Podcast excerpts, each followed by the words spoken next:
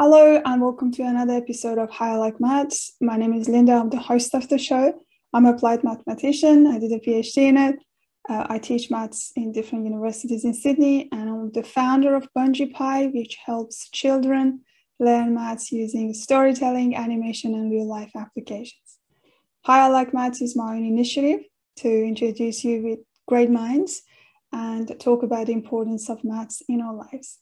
Today I have a great speaker, Professor Mary Mariscott from the University of Sydney. She is a passionate um, speaker, researcher and lecturer, and would like to talk about honeybees, which I'm fairly passionate about anyway. But before giving you more detail about her background, please, um, I would like to ask you to subscribe to our platforms and support us to continue this great work. Mary received her first degree in applied maths from the University of Sydney and then completed her PhD at Oxford University at the Centre for Mathematical Biology, supervised by Jim Murray.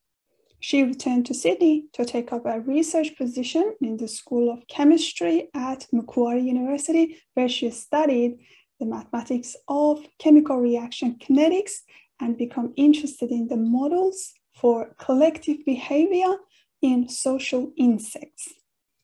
Mary has worked on problems in social insect behavior in collaboration with biological scientists at University of Sydney, Macquarie University and C S I R O. Mary is Professor of Mathematical Biology and teaches mathematics to science and engineering students in the School of Mathematics and Statistics at the University of Sydney. I invite you to listen to her talk. Thank you, and I welcome you to uh, my podcast, which is Hi I Like Maths.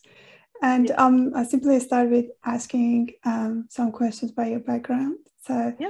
uh, is it possible, please uh, give us some details about your background, schooling time, what did you want to uh, be growing up? Okay, well, I mean, I, I grew, I, I'm an unusual person. My mother has a degree in mathematics. Oh, wow. Yeah, and uh, and my father is a biologist, so maybe wow. It's not surprising where I ended up.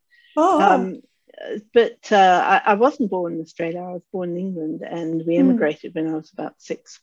So I went to school at the local high school, Ku-ring-gai High School, up right. by Ku-ring-gai Chase, right. and then came on to Sydney University to do science. Mm-hmm. So I've, I've always liked maths because um, you know, as a student, school student, I found maths soothing. It's sort of, you know, you could do problems and they were all manageable. Mm-hmm. Mm-hmm. Whereas with something like English, you were doing much more sort of integrated thinking, which was fun in its own way. But um, but uh, I, it's just different. It has it has a different sort of emotional versus intellectual content.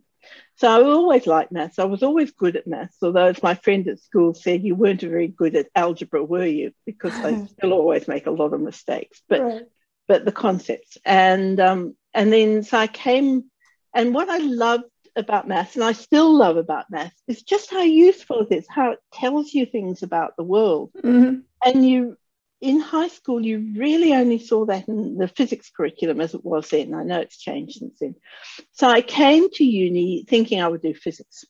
Right. Um, and I very quickly, well, no, not that quickly, but I, after two years, I found out I really wasn't interested in the content of physics. Oh, okay. I just don't care about electrons, you know, um, waves and, you know, all sorts of things. Um, I mean...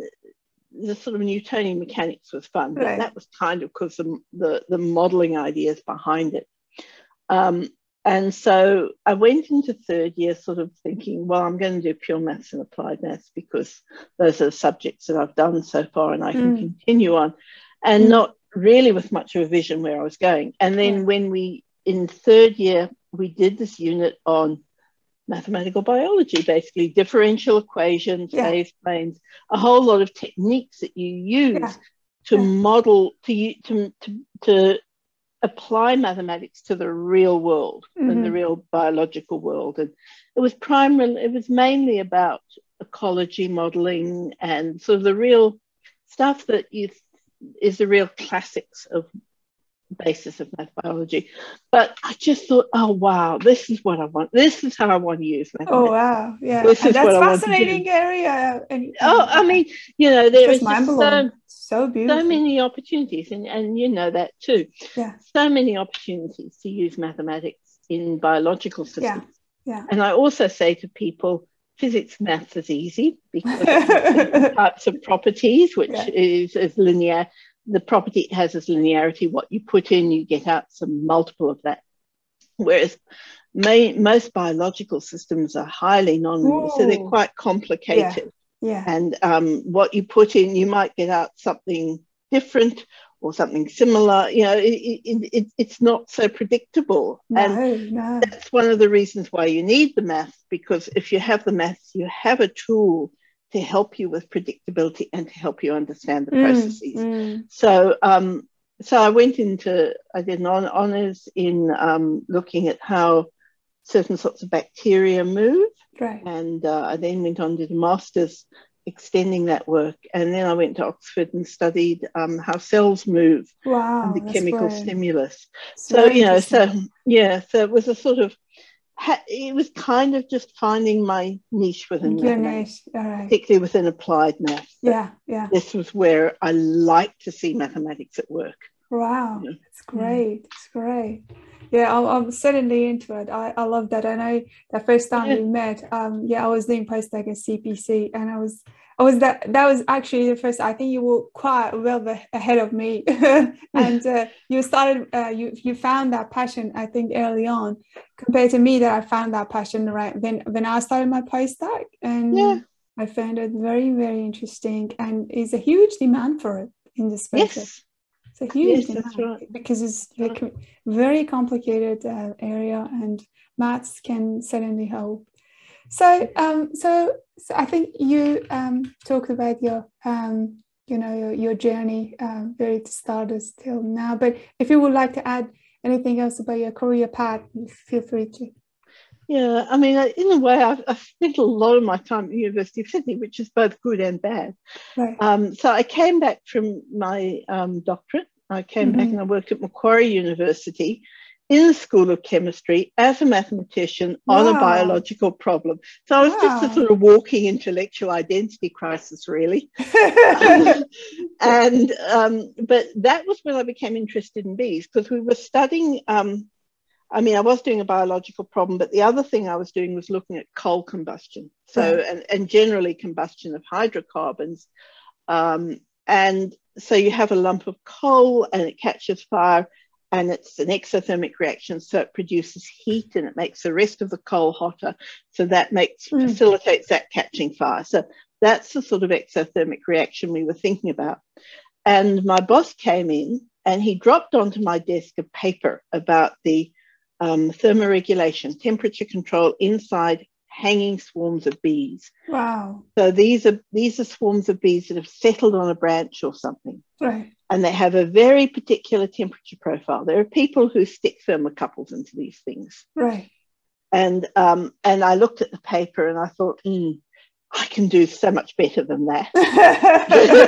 Because we've been, and bees are like a little bit like coal, because the warmer a bee gets, the faster her metabolism goes, so the more heat she produces.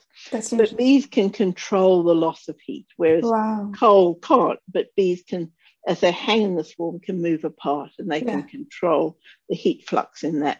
It's very um, interesting.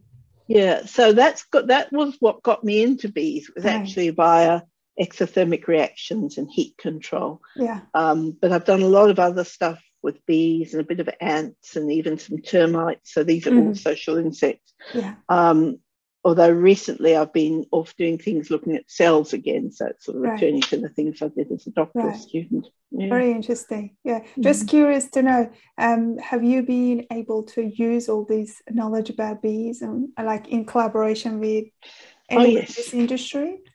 Yeah, I mean, I, I've worked with quite a number of bee biologists, um, mm. Ben Oldroyd, Madalena Beekman, Tanya Latty at Sydney, um, Andrew Barron at Macquarie. Mm-hmm. Um, so, so um, I mean, there's a whole lot of problems to do with the populations of bees in hives yeah. and the yeah. spread of disease, decision making, so how do honeybees choose a home, how do they choose where to forage, oh, this all is of those very interesting yeah, yeah. all of those you know, you can you can do mathematics to, wow. to to work on those problems, and you work with experimentalists because yeah. you do want to keep your feet in reality. Yeah, you do. Yeah. but, you, but you can you can you can use mathematics to pull things apart. How does this process work? Or say, if this is what we this is what we think is going on. If that's true, what are the consequences of it? Do we see those consequences? Right. Um, you know, so you can use it, mathematics kind of as a tool to explore various complicated processes, and then you have some idea of what you're looking for when you go to the experiments, mm-hmm. because experiments are you know time consuming and difficult, and with bees they're seasonal. Yeah. Most of your experimental work you've got to do in the spring and the summer, right. so you know there's there there has been a lot of collaboration over the years with people. Yeah. Can't right. be scientists. That's great. Yeah. That's great. Yeah. I'm so excited to hear your talk um, about bees when we get there. I'm so excited to know because yeah. I've, I've made six projects about honeybees. I'm so um, interested in them. I think they are very interesting insects. I know that you, you're quite into um, biology, but is there anything else you're passionate about? Is this your only passion?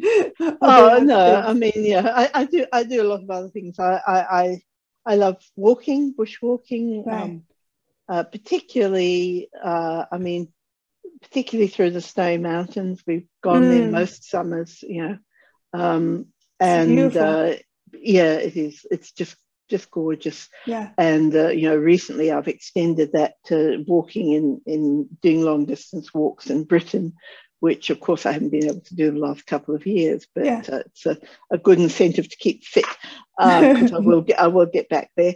And mm-hmm. I mean, the, the thing about Britain is you can walk from one bed and breakfast to the next, whereas right. in Australia you've got to carry your tent and stuff. And I'm just getting a bit old for that.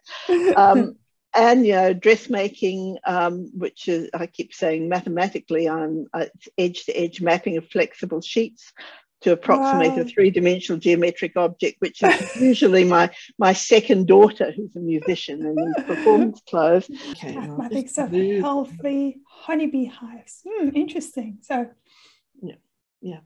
Okay, so um, so this is a bit of work that we um we did oh probably about starting about ten years ago. Oh wow. Um, and the question we were looking at the fact that honeybee hives are under stress, mm-hmm. and what does that mean, and how does that stress operate, and uh, how can we prevent um, hive collapse due to stress? So oh, that, interesting. Yeah. Okay. Mm. So we all know what it, well we all know what a honeybee is. I hope yeah. we see them in our gardens. Yeah. Yeah. Um, they they live in colonies, and these mm-hmm. are commercial hives in the picture. Mm-hmm. And um, you might see them if you're travelling in the country. Um, and when the apiarist comes along and to inspect her hive, she'll pull up the frames mm-hmm. which live in the hive, and the frames you can see are covered in um, yeah. in, in in honeycomb or, or comb. Mm-hmm. Some of it will be brood comb. And yeah. she looks at the number of bees. She looks at how much brood there is. So brood is baby bees. So it's mm-hmm. larvae and pupae which live in these combs. And then she makes some assessment whether the hive's healthy or not. And if it's healthy, she puts the lid back on and goes away, and perhaps comes back again in three three weeks or a month. Mm-hmm. So um, we could also ask why honeybee is important. And of course, we we like honey. Mm-hmm. But the real reason that they, they are important is pollination. Oh, yeah. And pollination is the carrying of pollen mm. from um, the, the stamens of one flower to the um, to the um, stigma of, of another. Mm-hmm. And pollination provides us with all this wonderful food. Mm-hmm. And it's estimated that about one in three mouthfuls that we take mm-hmm. are from foods that need honeybees to be yeah. pollinated. Yeah. So very, very important. Very, very important, yeah. So we, there's been a lot in the news about colony loss, and colony collapse events is a sort of big headline reason for loss. When mm-hmm. your apiarist comes back and she pulls out the frame and she looks at it, and she can see she can see the brood Oh, okay. You can see here that this is all this covered thing. Mm-hmm. Uh, but there aren't very many adult bees. There are no dead bees in the bottom of the box. Mm-hmm. Something weird has happened to the colony. Right. But there's also other, re uh, and, and this is actually an old phenomenon. There's records of it back to nine hundred, nine fifty in Ireland. Mm-hmm. Big event nineteen oh five, even in Australia, but more recently there has been more of it all over the world. Interesting. But there's also other things that happen. So bees mm-hmm. can get sick. So you can see this little thing here. That's a Varroa mite. Oh. And Varroa mites um, jumped species actually from the from another bee species into these um, Apis mellifera, the the bee that we domesticated, oh. and it. Every other country in the world has Varroa except for Australia. Wow. And because we are free from Varroa, we can raise bees without using a lot of um, miticides to kill mm-hmm. Varroa. Okay. And it also means we can export bees. So we export mm. hundreds of kilograms of live bees, for example, wow. to the U S A. Wow. Because they're disease-free and they mm. don't have Varroa. So we're mm. a very, very fortunate um continent, but mm. one day Varroa will come to Australia. Wow. Um, is there any way to prevent it? Well, this is why we have very strict customs um, oh. regulations, and they also, near ports and things, they have things called, um, um, they, have, they have special hives, I can't remember what they're called, mm-hmm. which they look at very regularly to see if any diseases come in, oh. because if they do come in, they expect they'll find them first there, and then they can um, mm. quarantine the, the area. Yeah. yeah. Yeah, so uh, very hard to get rid of if they come in. Probably it was very hard. hard to get rid of. Yeah, very hard. And there are other diseases. This is a bee with a right. deformed wing virus. Mm. Mm. There are also problems from overwintering, which we don't have so much in Australia, but mm-hmm. in Canada and northern U S, it's a big problem. Yeah. So there are lots of sort of threats to bees. This is an article from The Guardian. You can see I copied it just at the end of beginning of last year. Just right. the other headlines, but um, the the almond crop heavily relies on honeybees, both in mm. Australia and in the U S, mm-hmm. and the, the sort of pressure that puts on those colonies, they lose a lot of them. The, mm. the almond growers pay for them to come, and the, the honey, the the colonies are put there to pollinate the trees, yeah. but a lot of them get diseased, they get ill, and um, and they they don't go back home from where they came from. Oh. So uh, when you know, so there are lots of causes of colony loss. So these are some diseases. Nosema is a, actually a, essentially honeybee diarrhea. Mm-hmm. Um, pesticides is a big problem. Climate change, um, particularly you know too hot, too cold. Mm-hmm. um, foraging on um, monoculture. So this mm-hmm. is like, for example, if you just spent your life eating white bread, it's not good for humans. Mm. Monocultures are not good for bees either. That's true. Um, being fed artificial foods, that's McDonald's for bees.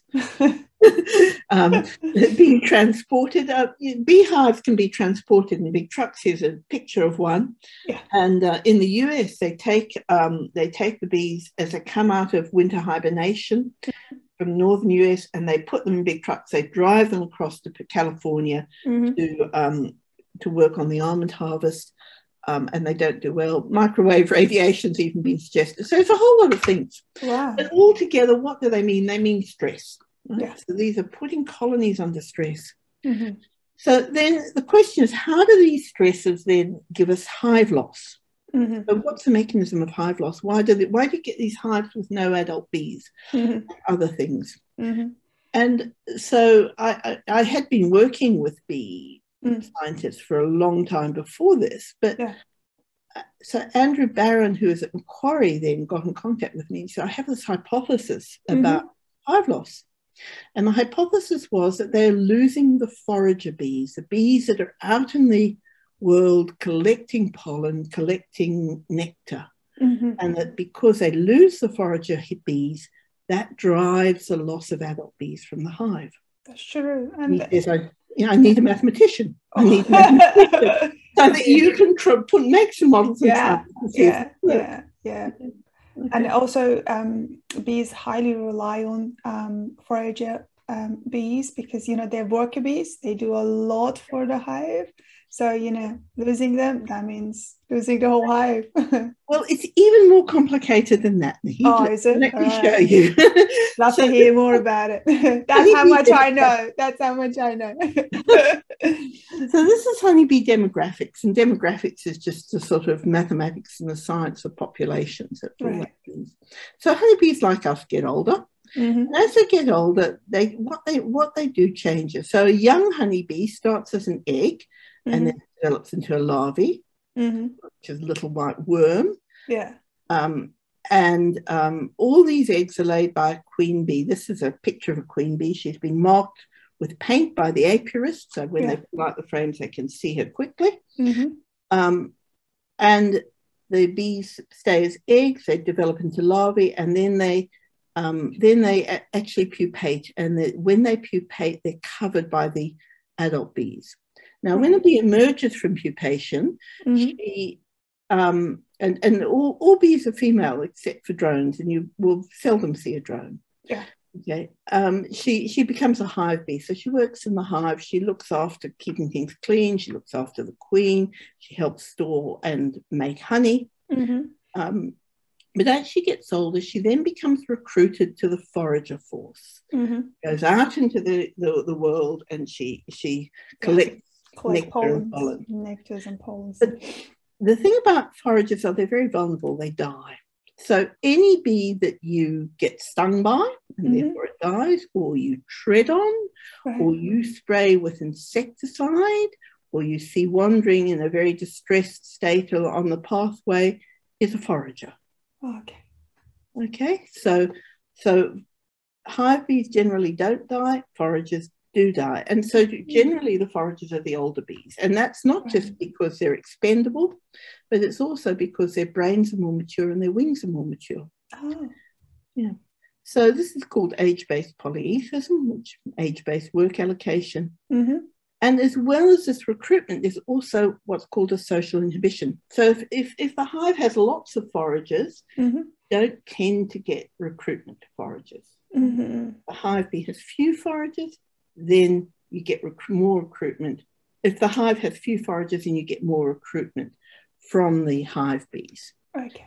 And the other thing we know is that if you've got a big colony, it raises more brood. Okay, there's more yeah. workers to look after the the baby bees, and um, and you know, so it raises more brood. So we wanted to put all of this together into a mathematical model and explore what happened when we increased the death rates of foragers. Oh, okay. So, so I'm just going to just now take you on a little aside about equations, because I'm going to show you some equations. I'm sure, yeah. I'm a sure. mathematician. Yeah. No escape. I love to see that. So what do we do? We so we put these. We knew the numbers, the, the different parameters. These the, these things here are just numbers, mm-hmm. symbols, and we knew what values those would take because there's lots of data on honeybees. Mm-hmm. And we put it all into a model, and we put it onto the computer. And what do we get? Well, this mm-hmm. is what we've got. So this is a colony where about a third of the foragers are lost every day. Okay, whether they're sprayed with pesticide, whether they're trodden on, whether something eats them, but they're gone. And you can see here, this is the number of bees.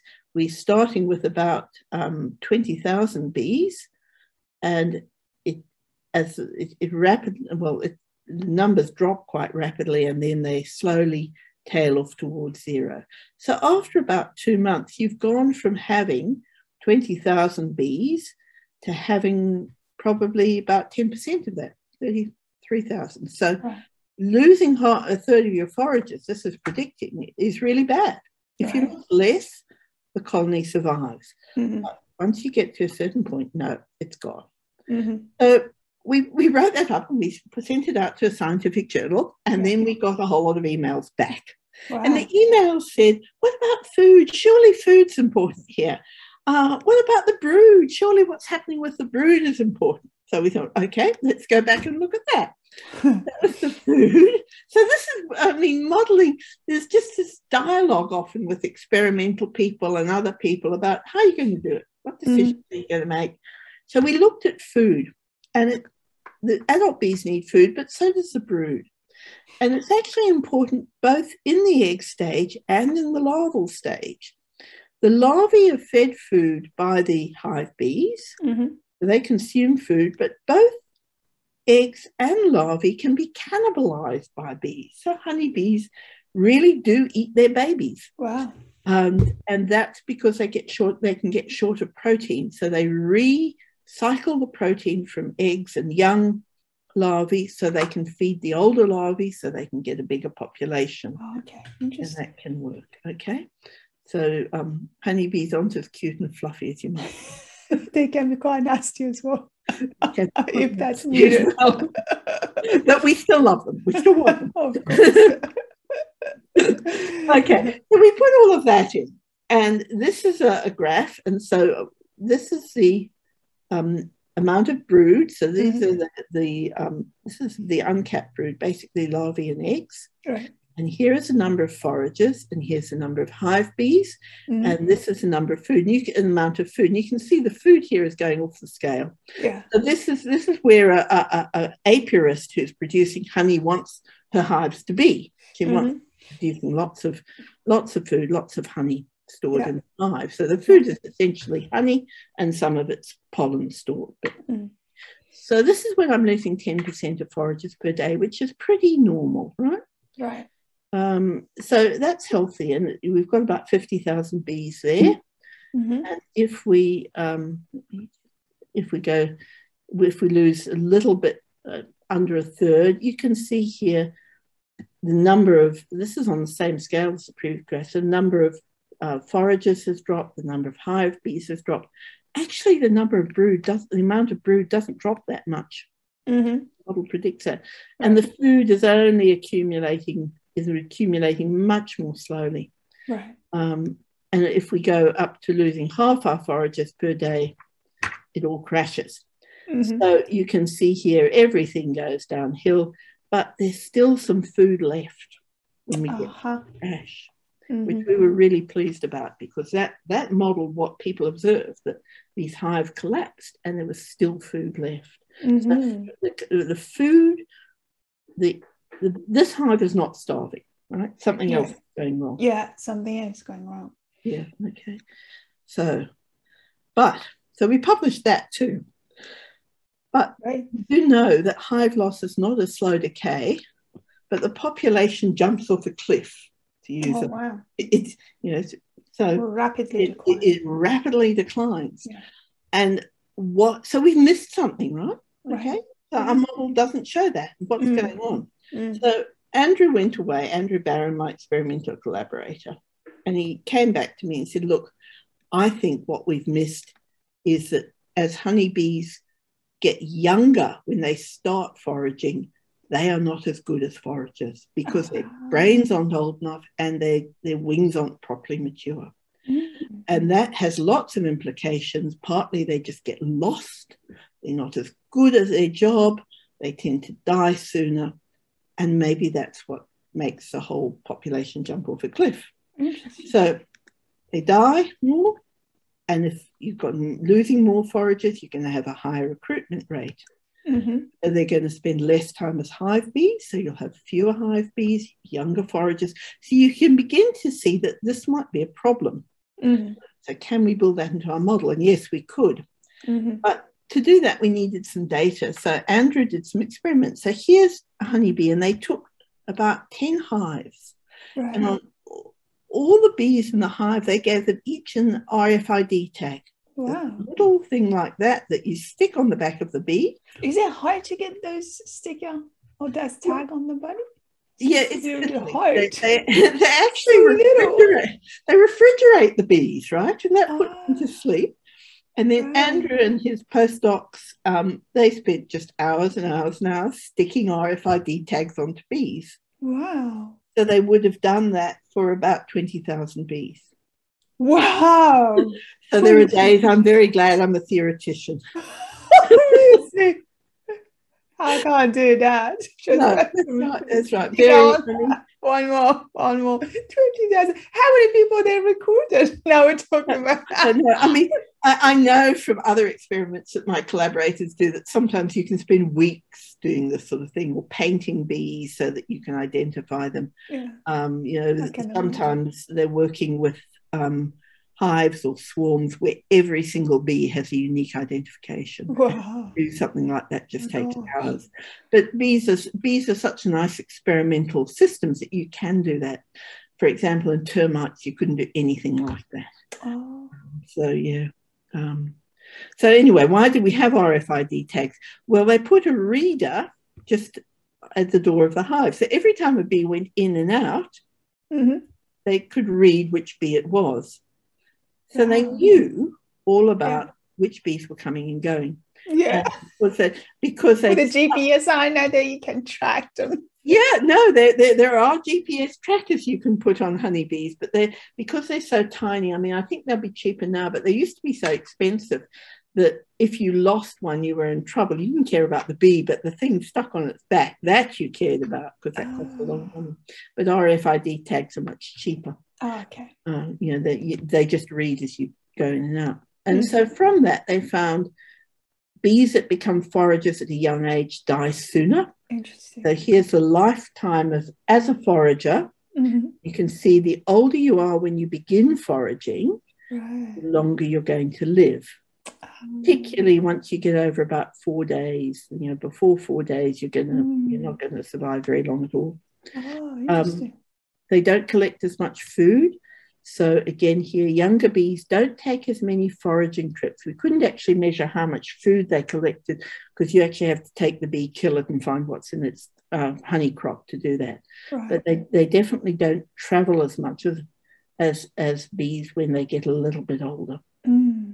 Um, they may die before they start foraging. So bees, as they're making this transition from hive bees to foragers, they go out into the world and they look around and they learn to fly and they learn to find their hive again. Mm. And the young foragers often did not survive that transition period. Oh. So we put all of that into the model, and what did we get? Well, here we are. This is a healthy hive, and again, we're losing about ten or twenty percent um, No, but I think ten, about ten percent here in this model. Right. And this here, this red line is the forager age, and you can mm-hmm. see the axis on that side. Yeah. Yeah. And um, everything's healthy. We've got about sixteen, or we've got more than sixteen thousand bees in that. We've got probably about thirty thousand adult mm-hmm. foragers and hive bees.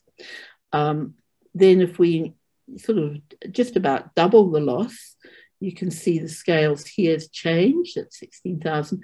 And the average age that bees start foraging has gone from about eighteen days now to about eight. Oh. There are much, much younger bees out there. Oh. The brood collection is right down. Mm-hmm. The brood is about the same, and the hive bees and the foragers are down. If we decrease that a little more, we can see we now, we're now getting this jump off the cliff thing. Oh. And all the, all the populations are dropping. Mm-hmm. And if I came as an apiarist and I pulled up the, the frame and I looked at what was on it and I thought, oh, a bit light for bees, but there's still plenty of brood and it'll be all right. Right. But then I'd come back three weeks' time and it would be gone. Ooh. So you can see once you start building that feedback in, there's a problem. So does forager loss drive hive loss? Yes, it does. Mm. So this is the, this is the Um, hypothesis. Our maths model confirmed the hypothesis. Mm. Um, now that's not reality, but it gives my collaborators um, you know, a, a sound basis for going on and doing experiments and labelling thousands of bees and, you know, grown, having number and hives and mm-hmm. stuff like that. Mm-hmm. um, and it drives it at an accelerating rate. So as foragers become younger, food stores become less, Um, horrible things begin to happen. Interesting. Is there any way to trade them? Yes, well, hang on there. They, first of all, the first thing this tells us, and you can see that brood and I hope you did see that as, as we changed the forager loss, the brood didn't change that much. Mm-hmm. And often what happened was aphids would pull it up, say, okay, there's lots of brood, the hive's right, doing okay. Right. But actually what you need to look at is the adult bees, and there are ways oh. of doing that. Mm-hmm. And that has actually already changed practice in the agricultural mm-hmm. industry. Interesting. We know that from the model that we can rescue collapsing hives by in-hive feeding. So apiarists typically have things like bee food, you know, artificial bee food, mm-hmm. so that comes in lumps, um, and they can just put that inside the hive. So nobody needs to go into the outside world. The food is there, oh. and therefore you don't have vulnerable foragers going out into the outside world. Interesting. So we put that into our model, into the food part of the model, and we saw that once we put the food in hive, this is um this is this is a hive that collapsed before. Yeah, yeah. No, that's the, working. Um, it suddenly starts working again because yeah. the, the, the foot, there is food there. The foragers don't go out as much. There's not mm-hmm. as much pressure to recruit, and we can rescue that hive. That's interesting. Yeah. Um, now we have this model with all this demography in it, all this mm. thing about how honeybee populations work. We can use that as a platform for modelling specific diseases and pests. And this is a lot of this is being done in Canada now. Mm.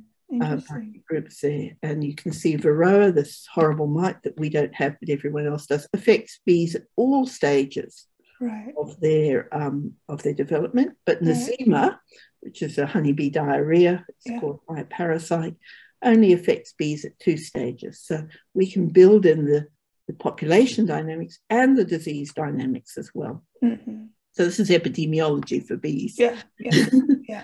yeah. How, how can they get rid of these bacteria? And... Uh, well, the, bac the bacteria, there are things you can do with how you look after your hives. Um, to reduce the spread. I mean, it's a bit like COVID, right? There are things yeah. we can do. We can wear masks. We can take care how many people we associate with. And there are also ways you can look after your hives that will help these things. Mm-hmm. um, Varroa, they actually use um, chemicals, miticides, to oh. control that. But that's not very, that, that also has an impact on the bees. So. Yeah. Yeah, and probably in their production. And pro yeah, and you know, makes a less green production. Um, and the other thing is, it gives a fun. This is these are called differential equations. They just sort of give overall pictures about how things are changing. Mm-hmm. But you can make much more complicated models. And sure. knowing what your simple model does lets you make complicated models with confidence because you've got something to test. Yeah, against. That's true. So yeah. So I guess the story is mathematics is significant in fighting honeybee loss, mm-hmm. and because we need honeybees for food production, then it has an impact on food security. And in fact, some of this modelling was used by the E U mm-hmm. to, when they were making a case to ban certain pesticides called neonicotinoids. Mm-hmm. So um, you know, the mathematics has had an impact already on that.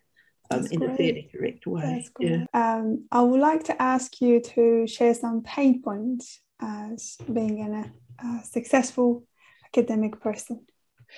Oh, I, there are never enough hours in the day. I mean, you know, be, because although we we all work, but we also have other lives as well. And you know, mm. I've brought up two children. I've uh, had elderly parents, elderly parents-in-law. Um, who've taken time at different times of my career. Um, you know, you, you need to sleep, you need to exercise, you need to just rest a bit. Yeah. So I think, um, you know, and there's the, the problem with academia, and I think most jobs is there is almost always more you can do. There's always another paper you can read. Yeah. There's another person you can talk to. You can make your teaching better in different ways, you know. Yeah. The, the do list never stops. That's true. And for years and years and years, for Christmas, I used to ask for a forty-eight hour day. And no one ever gave me one or any. So I mean, I think I think that I think that um, that would be the the main one. Um, part, as you get more senior, you get involved in more sort of um, things around governance and. Mm-hmm. And making sure your discipline and your your school that you're part of, you know, your department runs smoothly. Yeah. Um, and that's very rewarding, but it also can be extremely stressful. Right. Um, you know, if you've put doing something big and it has to happen, and yeah, yeah. But uh, yeah, I mean, I, I think, but I think everybody um, has uh, has the time problem these days. I do. Oh, okay, yeah.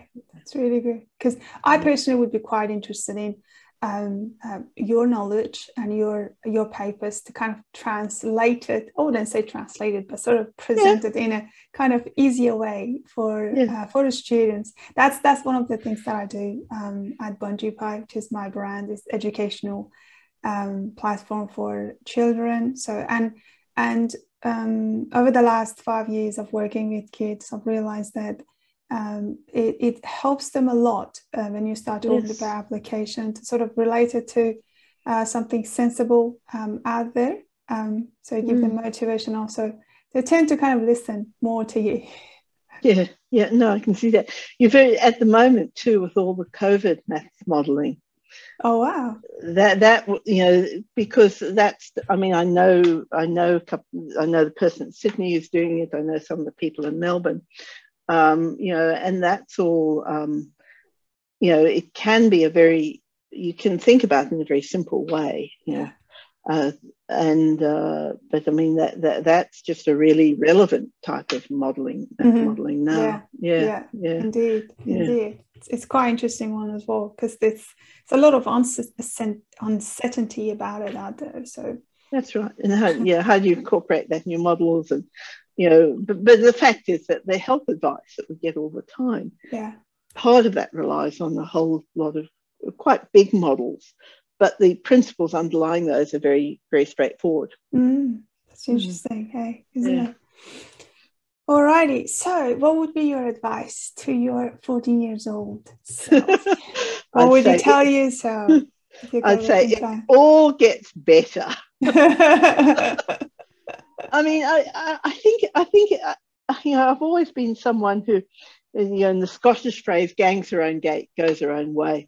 Yeah. Um, and I think you know I was fortunate at school that I had a group of friends mm. who, at some level, put up with that. um, but you know, um, the but I think you. You know, you, you have particular interests when you're growing as a person, mm. and um, and you know you're, you're in a community, certainly at school, right. um, where not not everyone shares that interest. I mean, I was in a comprehensive high school, right. um, and it was a comprehensive high school without a good music program, right? Because that's where I would have gone rather than into sport, and um, and you, you know. You, it was easy to feel who's like me. I mean, yeah. and I was also very fortunate to have an outstanding maths teacher in years eleven and twelve. And mm. in fact, there were more girls than boys in our four unit maths class. Oh, wow. Yeah. Um, it wasn't a big four unit maths class, but right. um, yeah. So, so there were things where, you know, at school you fitted in. But then I came to uni and I found these people, you know, who, this sort of group of friends who were interested in bushwalks, who were interested in music, and suddenly your world expands. And you yeah. can't see that when you're fourteen and about year, yeah. year nine and ten, yeah. um, that your world will expand yeah. and, and you'll have these opportunities down the track. Yeah, yeah, yeah. yeah. yeah. It's just like, like constantly growing and expanding, yeah. yeah. That's right, then, that's right. Then you meet a new person along the way, and then it just that person so opens a new window, and you might not even thought about it before. You might not yeah, even imagine about, you know, getting there even.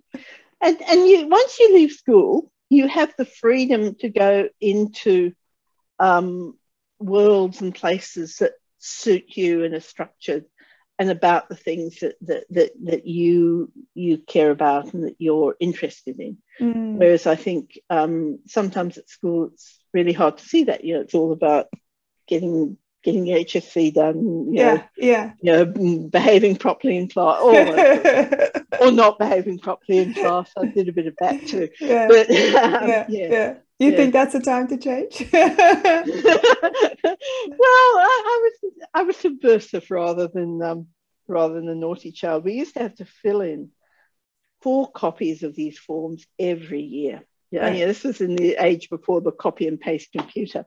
Right. And so I used to write more and more, um, you know, sort of wild answers. So I was sorry I wasn't the eldest of three, and then I could written position and family, anti-penultimate. Right, right. Yeah, so it's, or, um, you know, one time we had, uh, we had to write something about disabilities, and I wrote mm-hmm. chronic indolence. That is laziness, and the teacher must have read the forms because he told my parents I'd done this. So, anyway, but yeah, so I was subversive rather than actually naughty, I think. Oh, okay. All right, great. So, yeah. um, any check-in ritual to share with with our audience? Something that you enjoy enjoy to do um, regularly, and you got you think you got benefit out of it, and you don't want to just you know, put that aside. Yeah, it's kind of hard after, because COVID just throws everything up in the air, doesn't yeah. it? And you're yeah. working at home, and and you you you're not um, you're not um, doing normal things. I mean, just a very simple one, and one as a parent I'm very proud of, is that we we always have family dinner together. You mm. know, people are home, yeah. um, and when my girls were home, you know, we we had the four of us, and sometimes they're friends as well, and sometimes my father. So having that sort of meeting, that sort of meeting time at the end of the day over food, I it's think great, is, isn't it? It's been has been lovely, and uh, not not giving that up and sort of saying, "Oh, it's too much trouble," but no, it's, it's nice. Yeah, yeah, I do get that. Yeah, I do get that. Yeah. Interesting. Hey, interesting. All right, mm. so that was all the questions I wanted to um, ask you. If you would okay. like to share anything else, add anything else, feel free to. No, I don't think so. Um, yeah, no, I can't, I can't think of anything. You probably, yeah. All right.